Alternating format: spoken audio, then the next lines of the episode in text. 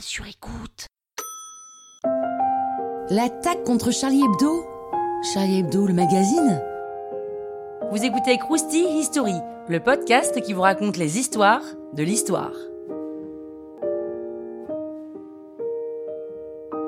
Eh, malheureusement, je pense que ça vous dit un truc.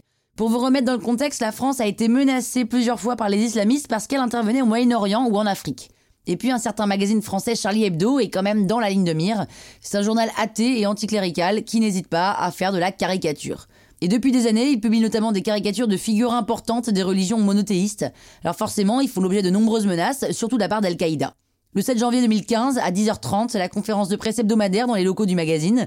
Deux hommes cagoulés et vêtus de noir avec des kalachnikovs pensent entrer dans les locaux de Charlie Hebdo, mais c'est raté, c'est en fait une autre entreprise. Ils menacent les employés qui leur donnent la bonne adresse. Ils rentrent finalement dans les locaux de Charlie Hebdo, tuent deux employés de la maintenance et prennent une dessinatrice en otage qui les mène vers la rédaction. En arrivant, ils tirent sur le webmaster du journal et rentrent dans la salle de réunion en criant Hala Wagba. Ils abattent Charb, le directeur de la publication, et le dessinateur du journal.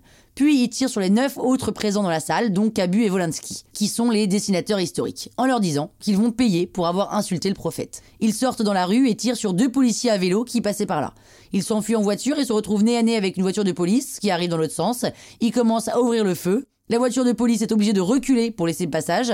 Ils retombent sur des policiers à vélo et tuent l'un d'eux. Ils continuent leur route, prennent une autre voiture. Les policiers les perdent de vue. Le plan Vigipirate est levé au niveau maximal. La DGSI arrive à identifier les frères Kouachi. Une enquête est ouverte pour les trouver. Ils arrivent à retracer l'histoire de Shérif Kouachi, déjà emprisonné pour avoir rejoint une filière djihadiste en Irak en 2005. En prison, il a rencontré un nouveau mentor et s'est radicalisé encore plus. Et en sortant, il a entraîné son frère aîné Saïd. Mais bon, apparemment, il fallait pas trop le pousser non plus parce qu'il avait déjà rejoint auparavant une filière djihadiste au Yémen.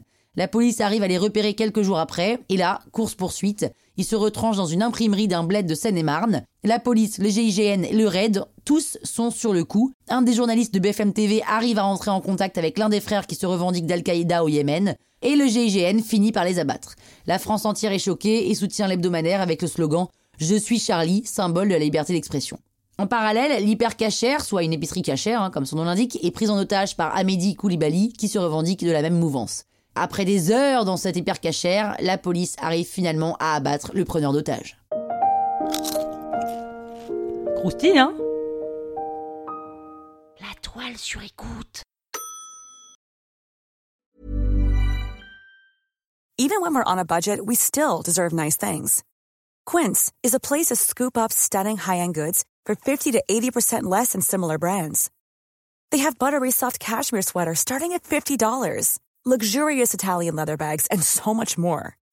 Plus, Quince only works with factories that use safe, ethical, and responsible manufacturing. Get the high-end goods you'll love without the high price tag with Quince. Go to quince.com/style for free shipping and 365-day returns.